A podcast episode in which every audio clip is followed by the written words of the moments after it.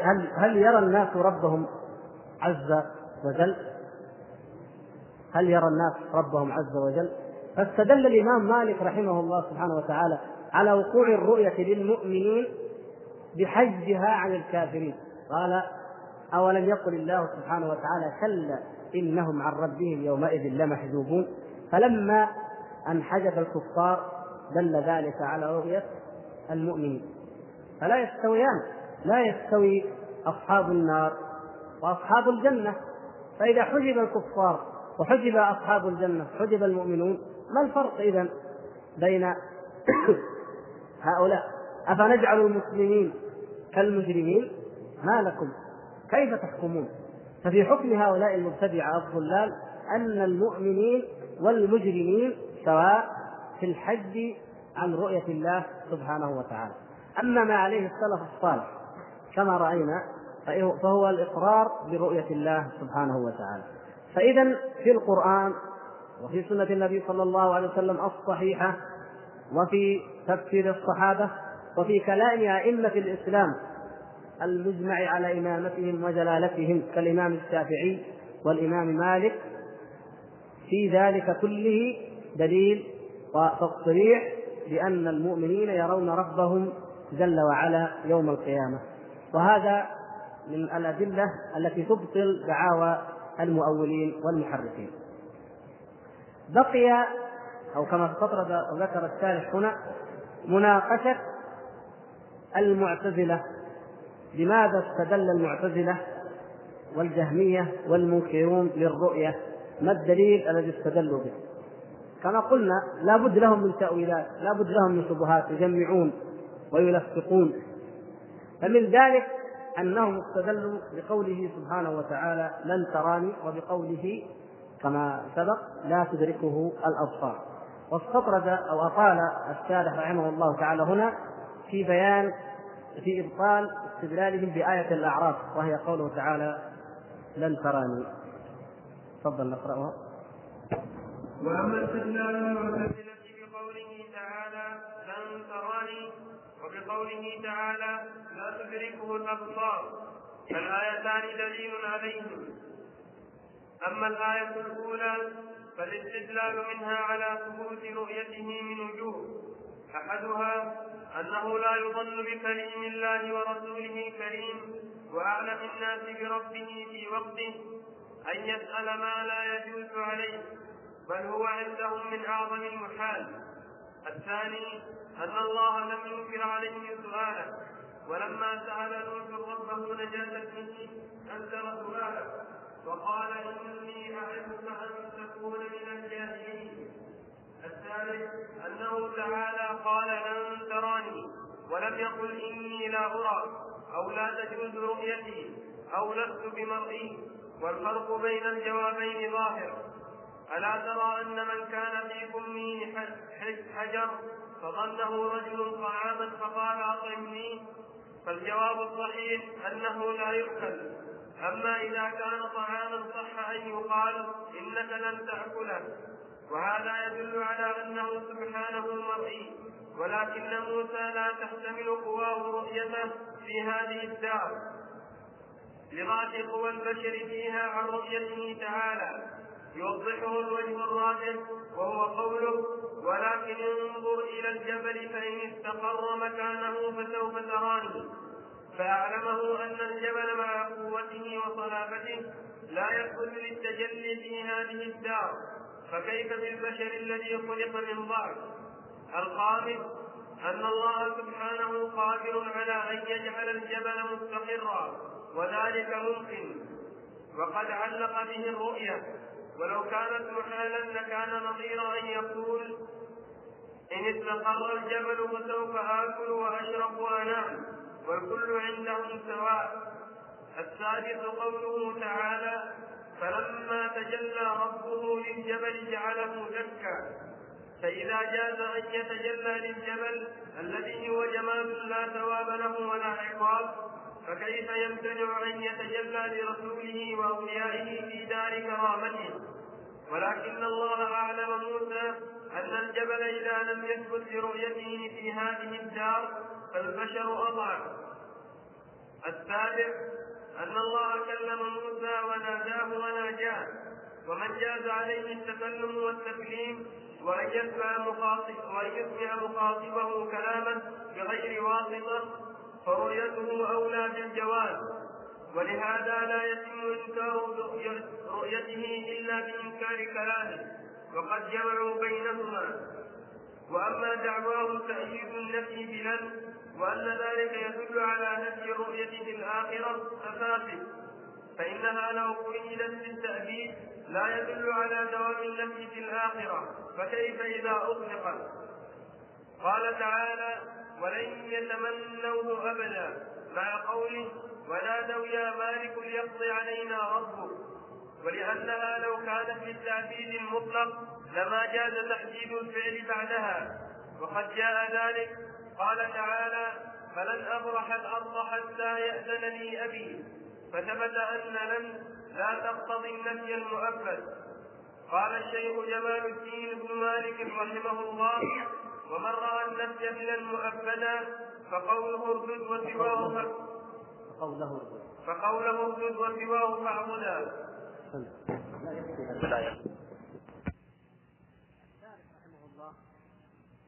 مثله بذلك مثل علماء أهل السنة والجماعة الآخرين. طلبوا الأدلة ما جاء به الجهمية دليلا للنفي قلبوه عليهم وأثبتوا أنه دليل للإمكان. وللاثبات وأعظم ذلك قوله سبحانه وتعالى لموسى عليه السلام لن تراني. قال رب أرني أنظر إليك. قال لن تراني. ولكن انظر إلى الجبل فإن استقر مكانه فسوف تراني. هذه الآية أخذ المعتزلة فقط منها كلمة لن تراني قالوا إن رؤية الله سبحانه وتعالى محال لا يمكن أن يرى. طيب هذا في الدنيا قالوا نخترع حاجة تجعل كلامنا مطلق في الدنيا والآخرة. قالوا إن لن لن لفظة للتأبيد إلى الأبد. يعني إذا قلت في شيء لن فمعناه إلى الأبد لا يمكن أن يقع. فإذا لن تراني جاء فيها النفي بلن مؤبدا فلا يمكن أن تقع الرؤية لله سبحانه وتعالى لا في الدنيا ولا في الآخرة. هذا إفكهم وتأويلهم وما كانوا يفترون. فيقول الشارح الآية دليل عليهم الآية دليل عليهم. هذه الآية نفسها دليل عليهم يعني دليل على إثبات الرؤية. من عدة وجوه ذكر سبعة أوجه نأخذها واحدا واحدا إن شاء الله. الأول أنه إذا قلتم إن رؤية الله سبحانه وتعالى محال كما هو مذهبكم. يقولون إن رؤية الله محال. من أعظم المحال أن يرى الله سبحانه وتعالى. فيقال فهل يظن هل يظن بنبي الله وكليم الله وأعلم الخلق بالله في زمانه وهو موسى عليه السلام أن يسأل أمرا محالا في حق الله عز وجل؟ فالسؤال اذا سؤال موسى عليه السلام دليل على الإمكان. والأنبياء هم أعلم الناس وأعرف الناس بصفات ربهم عز وجل. هم الذين جاءوا إلى البشر أرسلهم الله سبحانه وتعالى ليعلموا الناس صفات الله سبحانه وتعالى وما ينبغي له وما لا يجوز أن يطلق عليه ولا أن يقال في حقه. فإذا جاء النبي وسأل ربه ذلك فهذا في ذاته دليل على أنه ليس بمحال. لأنهم هم لا يجعلونه ممكن يجعلونه محال استحالة مطلقة. فكأنهم هم أعرف بالله عز وجل وبما يليق به وما لا يليق من نبيه موسى عليه السلام الذي سأل ربه ذلك ولا يسأله محالا. الثاني أنه أن الله سبحانه وتعالى لم ينكر على موسى عليه السلام سؤال الرؤية لم ينكر ذلك عليه بينما نجد أنه سبحانه وتعالى ينكر ولو على الأنبياء إذا سألوه أو طلبوه أمرا محالا أو يعني لا نقول محالا في حالة كلية لأن المحال بمرة لا يسأله الأنبياء ولكن إذا سألوا أمرا يظنونه هم ممكن وهو مما لم يشأ الله عز وجل أن يفعله. كما سأل نوح عليه السلام ربه نجاة ابنه قال ربي إن ابني من أهلي يستعطف ويسترحم ويسأل ربه سبحانه وتعالى أن ينجي الله ابنه أن ينجي ابنه. فرد الله تبارك وتعالى عليه بقوله إنه ليس من أهلك إني أعظك. قال إني أعظك أن تكون من الجاهلين. فسؤال الله عز وجل أمرا قد قطع الله سبحانه وتعالى بأنه لا يتحقق هذا من علامة أو من مما يفعله الجاهلون. ولهذا الله سبحانه وتعالى قال لنوح عليه السلام إني أعظك أن تكون من الجاهلين. وهو ليس من الجاهلين عليه السلام ولكن الرحمة والشفقة الفطرية جعلته آه، يدخل الابن في عموم الأهل في عموم من ينجو من الأهل. قال ربي أن ابني من أهلي وإن وعدك الحق ولكن الله سبحانه وتعالى ذكر أن الابن خارج عن الوعد وليس داخلا فيه ووعظ نبيه نوحا أن يسأله مثل ذلك. فلو كان سؤال نبي الله تعالى موسى الكليم من هذا القبيل لأيضا لقال له أيضا لا تفعل ذلك ولا تسألني مثل هذا ولا تطلب مني شيئا من هذا. وهذا لم يقع ولم يحصل في سؤال الكريم موسى عليه السلام. الثالث أنه تعالى قال لن تراني لن تراني. ولم يقل إني لا أرى أو إنني لا تجوز رؤيتي أو إنني لست بمرئي. فرق بين هذا وبين هذا. لن تراني نفي لوقوع الفعل مجرد نفي لوقوع الفعل. ولا تنفي إمكان الوقوع مطلقا. إمكانية الوقوع إمكان الوقوع مطلقا لم تنفيه. قال لن تراني لن يقع الفعل. لكن لم ينفي إمكان وقوع الفعل بالنسبة لذاته. فلو قال إني لا أرى لعلمنا أن هذا فعلا محال أو إني لست بمرئي لكان مثلا أو أي عبارة تشابه ذلك. لكن قال لن تراني وهو خطاب خاص في موضع خاص لفرد خاص فهو دليل على نفي ذلك الفعل وليس دليلا على إمكان نفي الإمكان الوقوع مطلقا. يقول ذكر شاهدا مثال لذلك أنه من كان في كمه حجر من كان إنسان في كمه الكم الذي كان العرب يجعلونه هكذا ويلفون فيه يضعون فيه ما يشاءون من طعام أو شيء ويصرون عليه. يقول من كان في كمه حجر فقال له إنسان أطعمنيه يقول أطعمني من هذا الذي في كمك. فالجواب الصحيح أن يقول إيه؟ إنه لا يؤكل. إنه لا يؤكل. ما يقول إنك لن تأكله. هو يقول لا يؤكل. يعني أن ينفي الإمكان نفسه. شيء لا يمكن أن يؤكل. إذا كان حجر مثلا. الحجر لا يمكن أن يؤكل. يقول هذا لا يؤكل أصلا حتى يبين للطالب أو للسائل أن هذا محال نهائيا. لكن لو كان في كمه طعام وقال له اعطني قال لن تأكل منه فعرفنا عرفنا لما يقول لن تأكل نعرف أنه طعام لكن لن يعطيه إياه. فممكن يعطيه بكرة ممكن يعطيه بعد بكرة ممكن يعطيه غيره. نعم.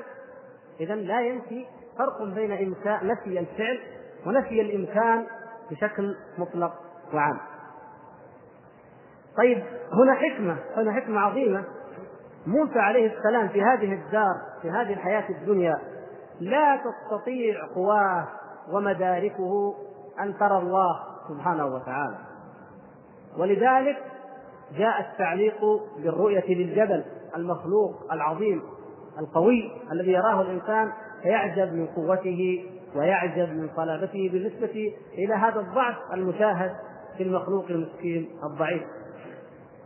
فيقول فالله سبحانه وتعالى لم يقل لن تراني فقط.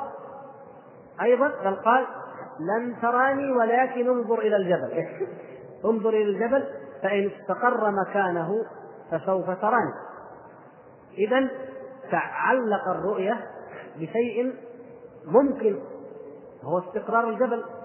استقرار الجبل شيء ممكن وقوة الجبل أقوى من قوة موسى عليه السلام في التحمل فلما علق بذلك كانت كان آه، دليلا واضحا على أن عدم إمكان رؤية موسى عليه السلام لربه جل وعلا أن سبب ذلك هو ضعفه في هذه الحياة الدنيا ضعف القوى. قواه تضعف عن احتمال رؤية الله سبحانه وتعالى.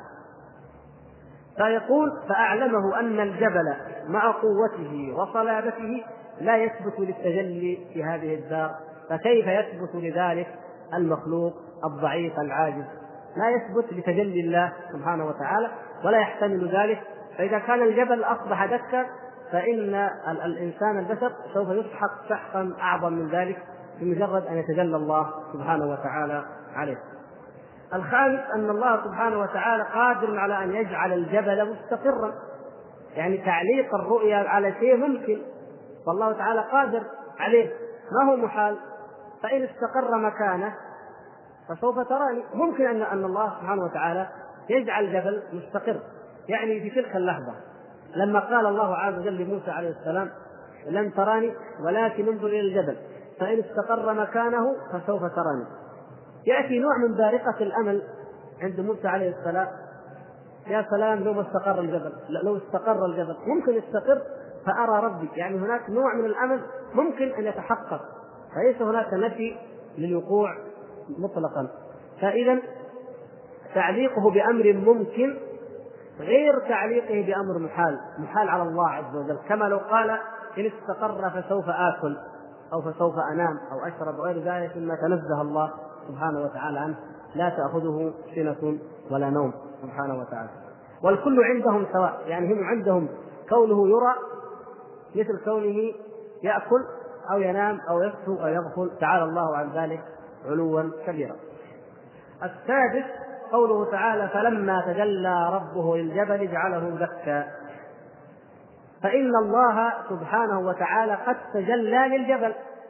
فإذا تجلى للجبل وهو مخلوق جماد لا ثواب له ولا عقاب عليه فتجليه لأوليائه ولأهل كرامته ولأحبائه وعباده الصالحين أمر ممكن ولا يجوز ولا يجوز ولا يصح بأي حال من الأحوال أن نجعله من قبيل المحال. الأمر السابع أن الله تعالى كلم موسى وناداه وناجاه ومن جاز في حقه التكليم جاز في حقه الرؤية لأن كلام الله سبحانه وتعالى لموسى أمر عظيم. أمر عظيم أن يكلم الله سبحانه وتعالى بشرا ويخاطبه. فمن خاطبه ربه وكلمه مباشرة فلا يمتنع أنه يراه أيضا يكشف الحجاب أن يكشف الحجاب فيراه. ولتلازمهما نفت المعتزلة ونفت الجهمية. الكلام والرؤية معا. مر معنا مبحث الكلام. قالوا الشجرة هي التي قالت إني لا إله إلا أنا لا إله إلا أنا فاعبدني. إني أنا ربك. إلى آخر ما جاء في ذلك. فنترك موضوع النفي التأديب بالنفي إذا بعد أن استعرضنا الأوجه السبعة إن شاء الله تكون قد علمت وتذاكرونها بإذن الله.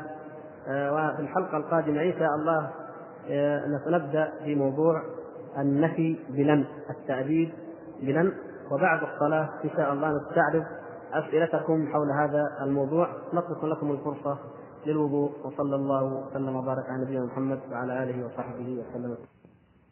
نستعرض الأسئلة.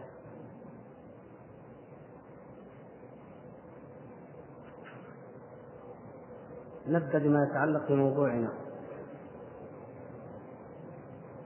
يقول أحد الإخوة الكرام أهل الجنة جميعهم يرون ربهم أم أصحاب الفردوس الأعلى فقط؟ الذي تدل عليه الآيات والأحاديث هو عموم رؤية المؤمنين لربهم عز وجل. فكل من كان من أهل الجنة فإنه يرى الله سبحانه وتعالى ولا يختص ذلك بأهل الفردوس الأعلى. وإنما الذي ورد في الاختصاص أن هنالك من المؤمنين من يرون الله عز وجل في اليوم مرتين. كل المؤمنين كل أهل الجنة يرون الله عز وجل. لكن ورد أن بعضهم يرى ربه في اليوم مرتين وأنهم أكثر نعيما من غيرهم. وهذا جمع طرقه الحافظ ابن حجر رحمه الله تعالى في الفتح ولكنه مال إلى عدم ثبوته. فإذا الأصل أن يبقى الأمر على العموم بدون تخصيص لا بمرتين ولا بعدم الرؤية. فجميع المؤمنين يرون الله سبحانه وتعالى. إلا إذا تبين لنا أو وجدنا رواية غير ما ذكره الحافظ رحمه الله تعالى وصحت في أن هنالك درجة عليا لبعض المؤمنين وهو أنهم يرون الله سبحانه وتعالى أكثر من غيرهم مرتين أو خلاف ذلك. الأخ آخر الآخر يقول من المنكرين لرؤية الله الشيعة. وهنا علي بن أبي طالب رضي الله عنه يفسر الزيادة ولدينا مزيد في الرؤية لله عز وجل في الجنة. والشيعة يزعمون أنهم أتباع علي فلماذا لم يقولوا بقوله رضي الله تعالى عنه؟ إلى آخر السؤال. هم هؤلاء القوم هم لا يتبعون عليا رضي الله تعالى عنه لا في هذه المسألة ولا في غيرها. فإن علي بن أبي طالب رضي الله تعالى عنه وأرضاه من خيار أصحاب النبي صلى الله عليه وسلم. وقد بايع أمير المؤمنين أبا بكر الصديق رضي الله تعالى عنه وبايع من بعده عمر بن الخطاب بل زوج ابنته من عمر بن الخطاب رضي الله تعالى عنه وكان محبا ومعظما لأبي بكر وعمر وعثمان وقال لا أوتين برجل فضلني على أبي بكر وعمر إلا جلسته حد الفرية. يعني يجلده ثمانين جلدة. ومع ذلك فإنهم يفضلون عليا على أبي بكر وعمر. خالفوا كلامه. وقد قال هذا الكلام وهم كلهم يسمعون على منبر الكوفة وكل أتباعه يسمعون. كما صح بذلك السند.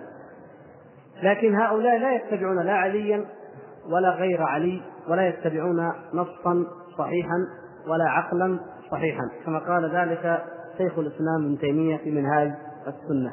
هم أبعد الناس. عن النقل الصحيح وعن العقل الصريح. هم يتبعون الهوى. والذي أسس دينهم هو عبد الله بن سبأ اليهودي. وإن زعموا أنه من تأسيس علي بن أبي طالب رضي الله تعالى عنه. كيف يكون عليا كيف يكون علي هو الذي أسس دينهم؟ وكيف يرضى به علي رضي الله تعالى عنه؟ وهو الذي لما جاءوه لما جاءوه وقالوا أنت أنت. قال من أنا؟ قال أنت هو. قال من هو؟ قالوا أنت الله. فتعجب. كيف؟ كيف يجعلون بشر هو الله سبحانه وتعالى؟ فأنظرهم ثلاثة أيام أمهلهم ثلاثة أيام ولم يرجعوا عن هذا القول فحفر الحفر وأوقد النيران وحرقهم فيها. وهذا ثابت عنه رضي الله تعالى عنه حتى أن الإمام البخاري أورد عن ابن عباس رضي الله تعالى عنه أنه قال لو كنت مكانه ما حرقتهم ولا قتلتهم لأن النبي صلى الله عليه وسلم قال لا يعذب بالنار إلا رب النار. فيحرقهم ويقتلهم ويعد آه، بأن يجلد الواحد منهم حد الفرية في تفضيله له على الشيخين. فهو ليس مقرا لهم لا في هذه المسألة ولا في غيرها إذا هم لم يتبعوه ولم ينتهجوا منهجه. وليس لعلي رضي الله تعالى عنه ولا لأحد من أصحاب النبي صلى الله عليه وسلم بدعة ولا فرقة تخالف ما كان عليه إجماعهم في زمن النبي صلى الله عليه وسلم أبدا. لا يثبت ابدا أن احدا من أصحاب النبي صلى الله عليه وسلم كان خارجيا ولا مرجئا ولا مؤولا ولا معطلا ولا رافضيا ولا شيعيا ابدا. لا يمكن. لأن هؤلاء هم الذين هم الجماعة الجماعة.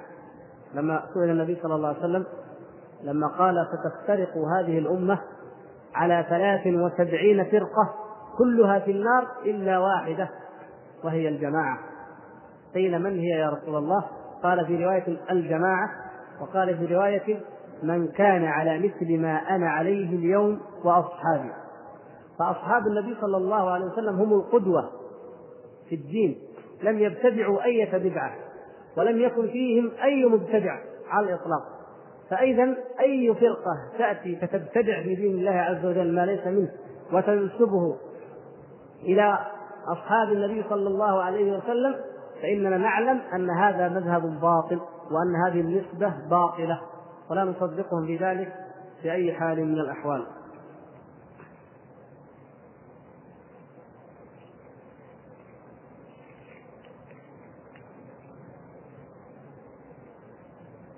هل رأى الرسول صلى الله عليه وسلم ربه عندما عرج به إلى السماء؟ وهل الخلاف في هذه المسألة من عهد الصحابة؟ وما هو الراجح؟ اختلف الصحابة رضوان الله تعالى عليهم في هذه المسألة. وهي من المسائل التي تقبل الاختلاف وتقبل الاجتهاد. لأن بعضهم فهم أن الله سبحانه وتعالى أن النبي صلى الله عليه وسلم رأى ربه لما أن صعد إلى ذلك المقام الثاني العظيم الذي لم يصله لا ملك لا ملك مقرب ولا نبي مرسل. فظن بعضهم أنه رآه. وقال بعضهم إنه لم يره. وممن نفى رؤية الله سبحانه وتعالى عائشة أم المؤمنين عائشة رضي الله تعالى عنها. ولذلك هذا قالت لمن سألها هل رأى النبي صلى الله عليه وسلم ربه؟ قالت لقد قص شعري من سؤالك. يعني قص شعرها استنكرت أن يكون النبي صلى الله عليه وسلم قد رأى ربه. ويشهد لها ما جاء في حديث أبي ذر في صحيح مسلم لما سأله هل رأيت ربك؟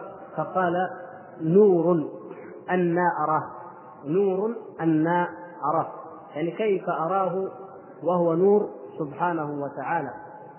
لو كشف الحجب عن نوره عن نور وجهه جل شأنه لأحرقت سبحات وجه من انتهى إليه بصره من خلقه.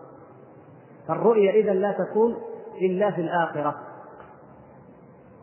وصح أيضا الحديث عن النبي صلى الله عليه وسلم أنه قال إن أحدكم لن يرى ربه عز وجل حتى يموت.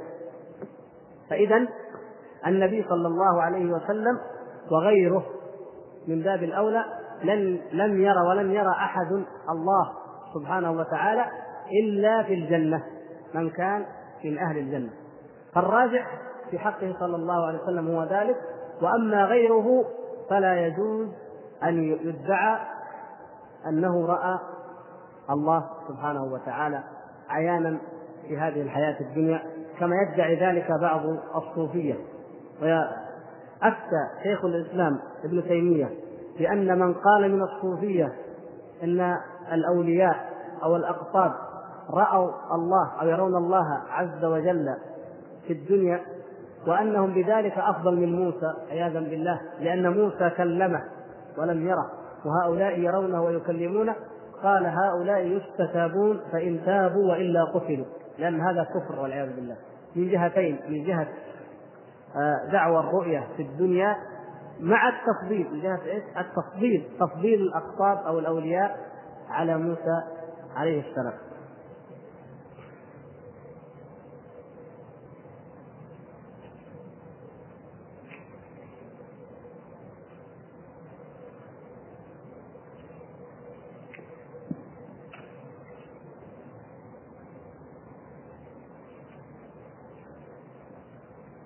اكتب اكتب بارك الله فيك.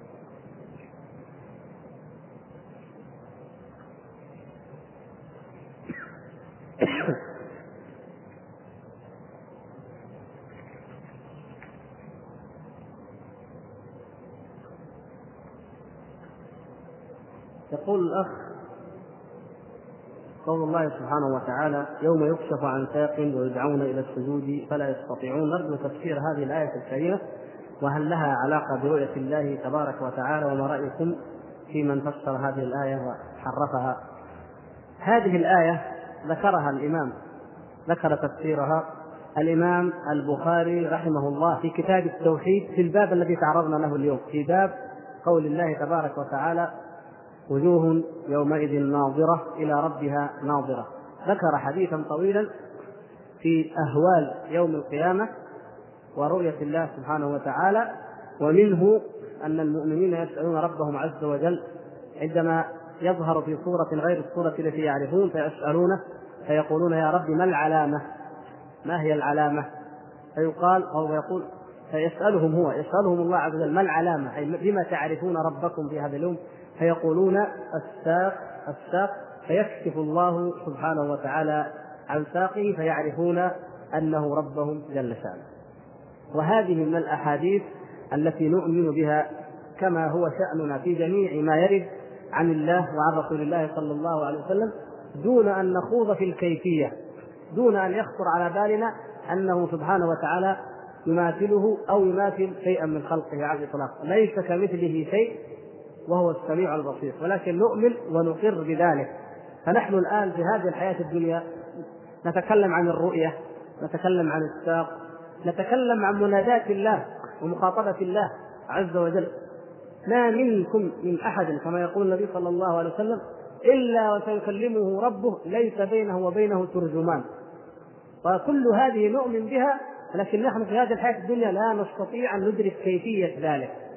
كيف يكون الخطاب؟ كيف نسمع الكلام؟ كيف يتكلم؟ كيف ساقه سبحانه وتعالى؟ كيف امتداد ظل عرشه؟ كيف يأتي وتحمله السماء الملائكة؟ وهو فوق العرش سبحانه وتعالى. هذه أمور غيبية. ألف لام ميم ذلك الكتاب لا ريب فيه هدى للمتقين الذين يؤمنون بالغيب.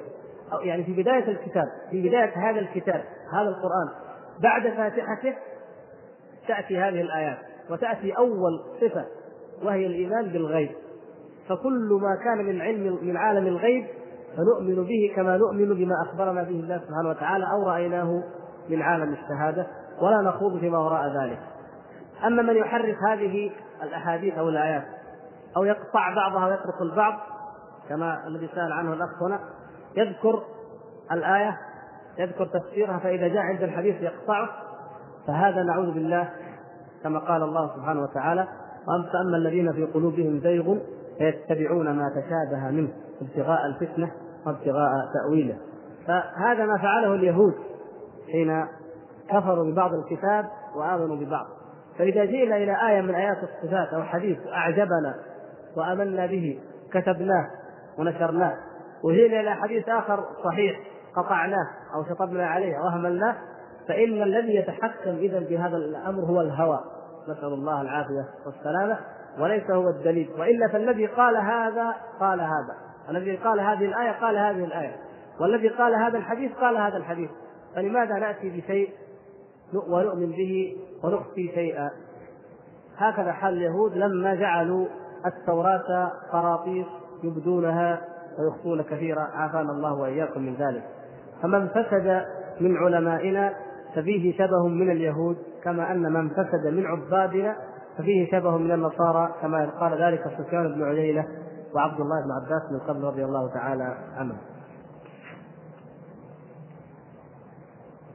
الأخ يقول الحديث رأيت ربي في أحسن صورة.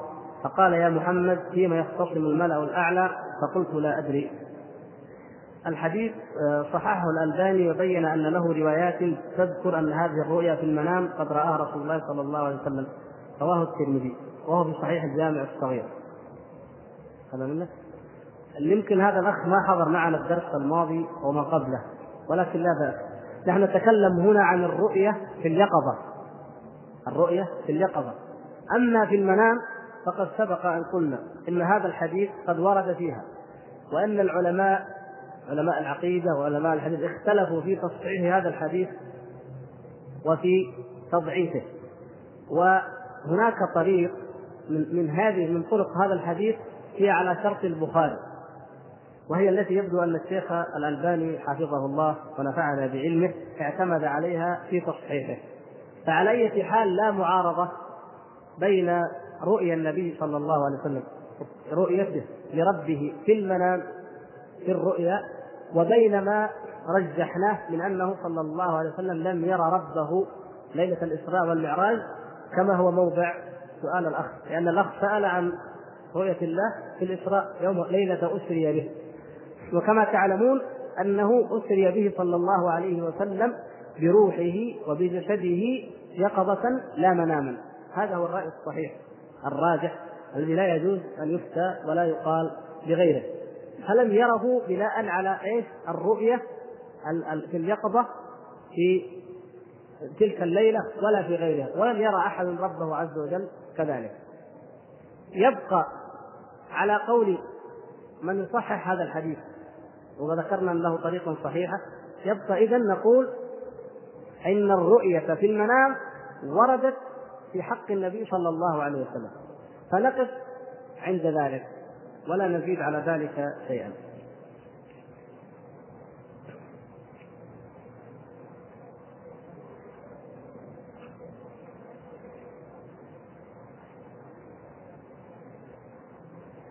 الحديث الذي يقول به الرسول صلى الله عليه وسلم إن أحدكم لن يرى ربه حتى يموت هل هذا عام لرؤية الله عز وجل يوم القيامة؟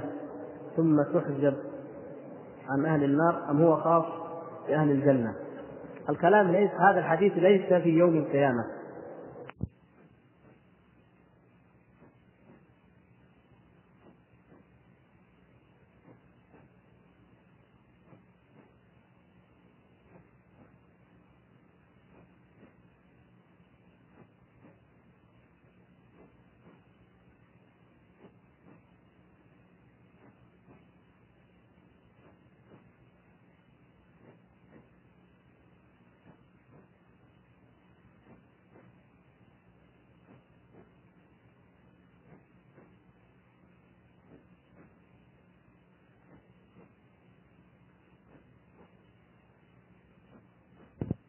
أما في الآخرة فإنها محجوبة عن الكفار عقابا وممكنة ومبذولة معطاة للمؤمنين ثوابا وجزاء.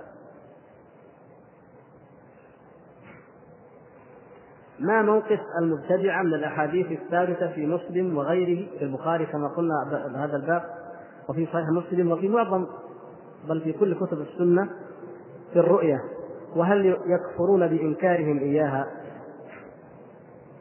هذا الموضوع موضوع تكفير أهل البدع. قد سبق أن ألمحنا عنه مرارا وهو أن أهل البدع والضلال من رد منهم هذه الآيات والأحاديث على سبيل عدم القبول يعني الرد وعدم القبول ولم يأبه لها ولم يبال بها في جحودا وإنكارا لثبوتها أو لمعناها فهذا يكون حكمه الكفر سواء كان ذلك كفرا ظاهرا أو باطنا يعني بمعنى قد يكون كافرا عند الله عز وجل وفي الدنيا يتظاهر أمامنا بأنه يبحث عن الحق.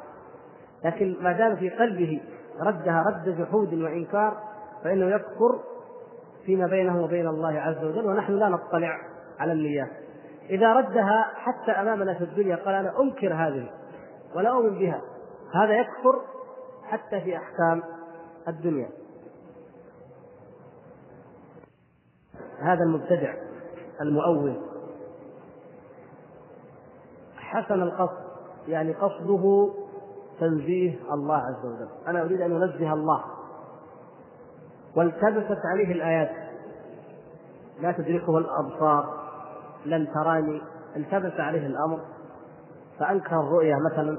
وقال هذه الأحاديث أيضا نحن نقر بما جاء عن النبي صلى الله عليه وسلم لكن هذه الأحاديث ما كانوا ثقات الذين روونها رووها ما تأكد العلماء من صحتها أو ما بال يعني ما اهتم بالحديث لم يرجع إلى السنة لجهله بذلك فهذا لا شك في ضلاله لكن إطلاق الكفر عليه هذا لا يطلق يعني لا يطلق مباشرة عليه وإنما يطلق بالقيد الذي قلناه.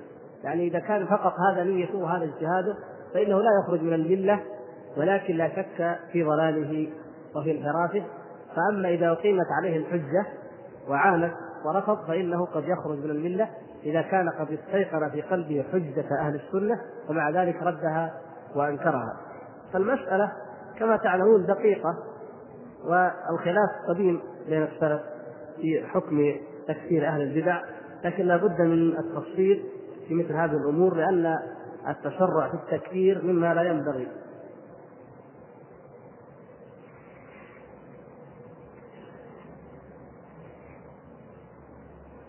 الأخ يقول آه، أقترح عليكم أن تلقي أن تلقى الأسئلة شفويا بدلا من كتابتها على الورق. ففي ذلك فائدتان. اولا أن الإلقاء المباشر فيه بيان ووضوح للمراد أكثر من الكتابة. والعلماء قالوا إن الكتابة لا تساوي إلا 10% مما في ذهن الإنسان من الأفكار. ها 10% عاد. الفائدة الثانية والمهمة أن الإلقاء الشفوي يعتبر تدريبا على الخطابة ومواجهة للجمهور وكلامهم بدون اضطراب أو تلعثم وهذا فيه فائدة عظيمة. فهؤلاء سيكونون دعاة إلى الله ولا يخفى عليكم حاجة الدعاة إلى الخطابة.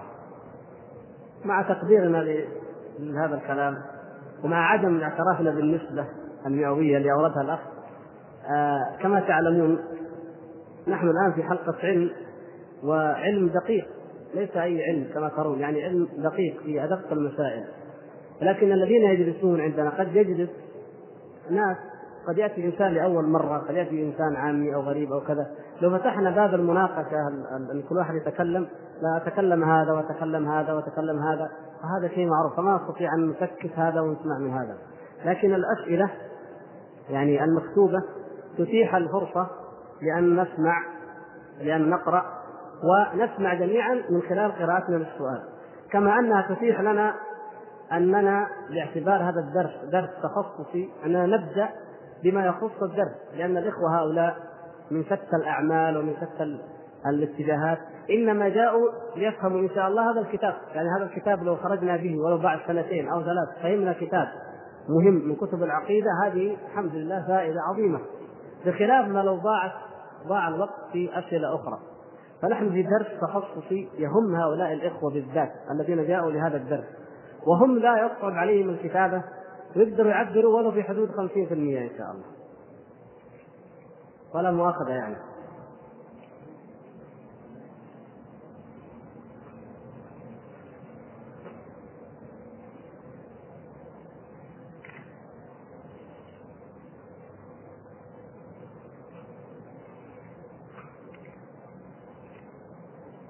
ننتقل إلى بعض الأسئلة الأخرى.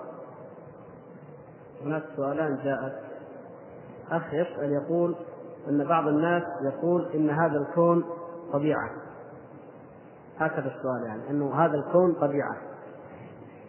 الأخ الآخر يقول درست في مادة البيولوجيا أن الإنسان ظهر في آخر عصر من العصور البيولوجية وهو العصر الرباعي وكانت قبله عصور كثيرة لم يكن موجودا بها إلا حيوانات. فكيف هذا؟ مع أن الله سبحانه وتعالى خلق الإنسان لعمارة الأرض وأن الله أول ما هيأ الأرض للعيش فيها خلق الإنسان لعبادته وهو آدم وجزاكم الله خيرا. الثاني هل لغة آدم وحواء واحدة؟ وإذا كانت واحدة فلماذا اللغات مختلفة الآن؟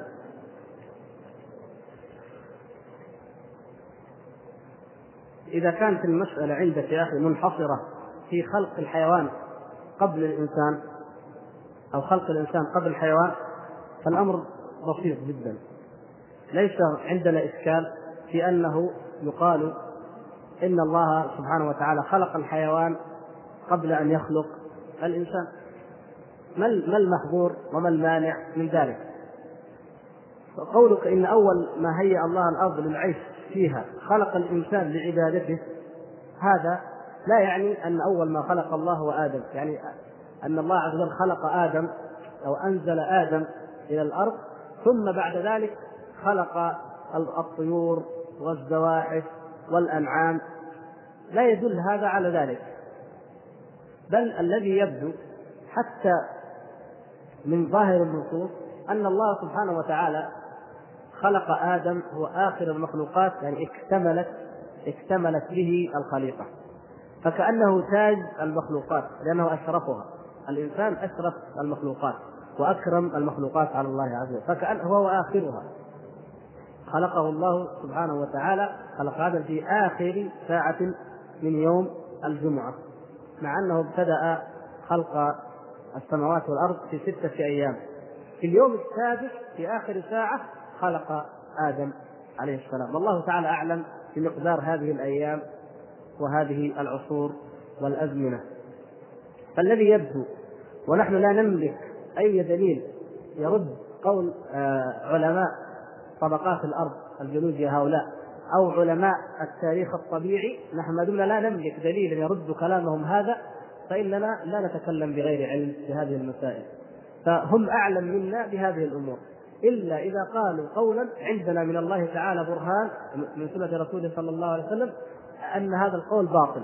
ما عدا ذلك لا ننازع أصحاب الاختصاص اختصاصهم في مسائل مثل هذه الحمد لله. فلا ضير ولا حرج أن يكون الحيوان قد خلق قبل الإنسان.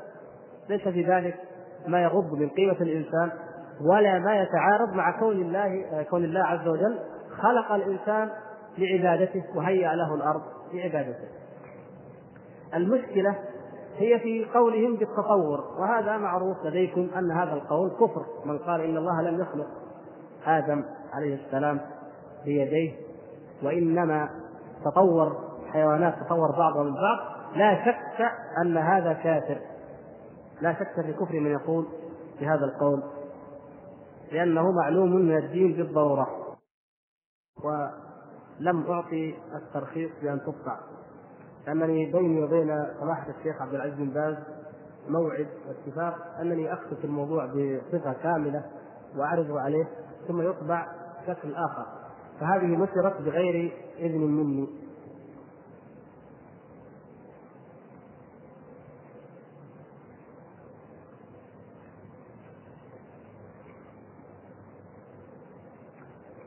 مثلا هذا السؤال الأخ يقول ما موقع الجهاد في العقيدة الإسلامية؟ الجهاد سهم من سهام الإسلام. وديننا عموده الصلاة وذروة سلامه الجهاد في سبيل الله. وهو من أفضل القربات بل ورد في كثير من الأحاديث أنه أفضل الأعمال لأن الصلاة تكون مع الجهاد و الصدقة هي بذل للمال فالإنسان في الجهاد يبذل النفس وهي أغلى. فمن هنا كان الجهاد أفضل القربات إلى الله سبحانه وتعالى كما جاء ذلك في بعض الأحاديث. ولا تعارض بين تفضيل وبين تفضيل الصلاة في مواضع أخرى. فنحن في باب العقيدة نقرأ الجهاد لنبين بعض الأمور. يعني ما نقرأ الجهاد لبيان أحكامه ومن يقاتل ومن لا يقاتل. هذه في الفقه هي كلها من ديننا لكن في باب العقيدة نعلم.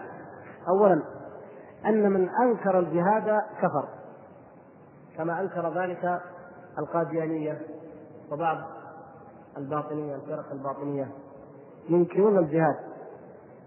طبعا ما هو غريب أن القاديانيين ينكرون الجهاد لأن دينهم إنما وضع بإملاء وبرغبة من حكومة بريطانيا لما كانت محتلة للهند وتريد أن يأتي دين يثبط المسلمين عن قتالها وتبقى حاكمة. في الهند وهذا شيء ثابت. فجاءوا بهذا الدين الذي ينفي الجهاد نهائيا.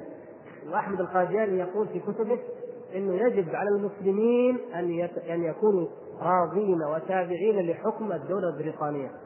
ومن فكر بالجهاد فقد خالف الإسلام. هذا هذا يكفر من قال هذا القول. فوق أنه يدعي النبوة والعياذ بالله. هذا شيء. الشيء الثاني ندرس الجهاد لبيان أيضا مذهب الرافضة. الرافضة يقولون لا يقاتل إلا مع الإمام الذي في السرداب ولذلك يسمونه الخشبية. ياخذ السيوف من الخشب يقول ما نقاتل بالسيوف من الحديد حتى يظهر الإمام الغائب الذي في السرداب فبعد ذلك إذا ظهر هو يبعث جميع ملوك المسلمين. من أبي بكر الصديق إلى من كان آخر واحد بعهده ويقتلهم جميعا لأنهم اغتصبوا الخلافة من أهل البيت فحينئذ يكون الجهاد. وجهادهم ليس جهاد الكفار جهادهم هو قتل أصحاب النبي صلى الله عليه وسلم. هذا الفقرة الثانية، الفقرة الثالثة ندرس الجهاد لنرد على الخوارج وعلى المعتزلة الذين يقولون إنه لا يجاهد إلا مع البار الولي التقي. لا. مذهب أهل السنة والجماعة أنه يقاتل مع البار والفاجر. لنا وللإسلام جهاده وعليه فجوره. يعني لو ما وجد إلا من يجاهد إلا كان فاجرا. يعني طبعا الكافر لا لكن فاجر. فيه معاصي فيه فسق. لكن ما هو الفسق هذا والمعاصي؟ ما هي موالاة للكفار؟ لا شديد على الكفار. شجاع ويحارب الكفار. سواء كان الإمام الأعظم أو إمام أو قائد فهو يقاتل الكفار ويجاهدهم وفيه شدة ونكاية بهم فنحن نقاتل معه هذا مذهب أهل السنة والجماعة لو بقينا نشترط إنه الإمام الأعظم ما يخطي ولا يرتكب معصية أو قائد الجيش أو ما يخطي كما يقول الخوارج لأنه يرون أن المرتكب الذنب يكفر فمن أين لنا؟ من أين؟ وكل بني آدم خطاء ولكن ما دام الأمر لم يصل إلى درجة الكفر فإننا نصلي خلف البر والفاجر ونجاهد مع البر والفاجر. إلا ما يتعلق بأهل البدع هذا لهم تفصيل قد قلناه فيما مضى. قلت أن الرسالة لم تطبع بيد منك. هل هذا يعني أن فيها شيء غيرت رأيك فيه؟ ليس فيها شيء من حيث الأصول الكلية لا. من حيث المنهج من حيث الكلام الكلي ما فيها شيء. لكن من حيث إخراجها بهذا الشكل الذي يعني فيه إيجاز وفيه اقتضاب من جهة وفيه يعني آه، طابع أو شكل آه، رد بينما نحن نريد انها تخرج إن شاء الله في شكل آه، كلام منهجي دون تعمد أو دون قصد رد على انسان فالسبب سبب التأليف شيء والغرض فيما بعد من النشر شيء آخر. أما من ما فيها من موضوعات من حيث الأصل والجملة فهي ولله الحمد موثقة ومثبتة ولا تراجع عن شيء من ورد فيها.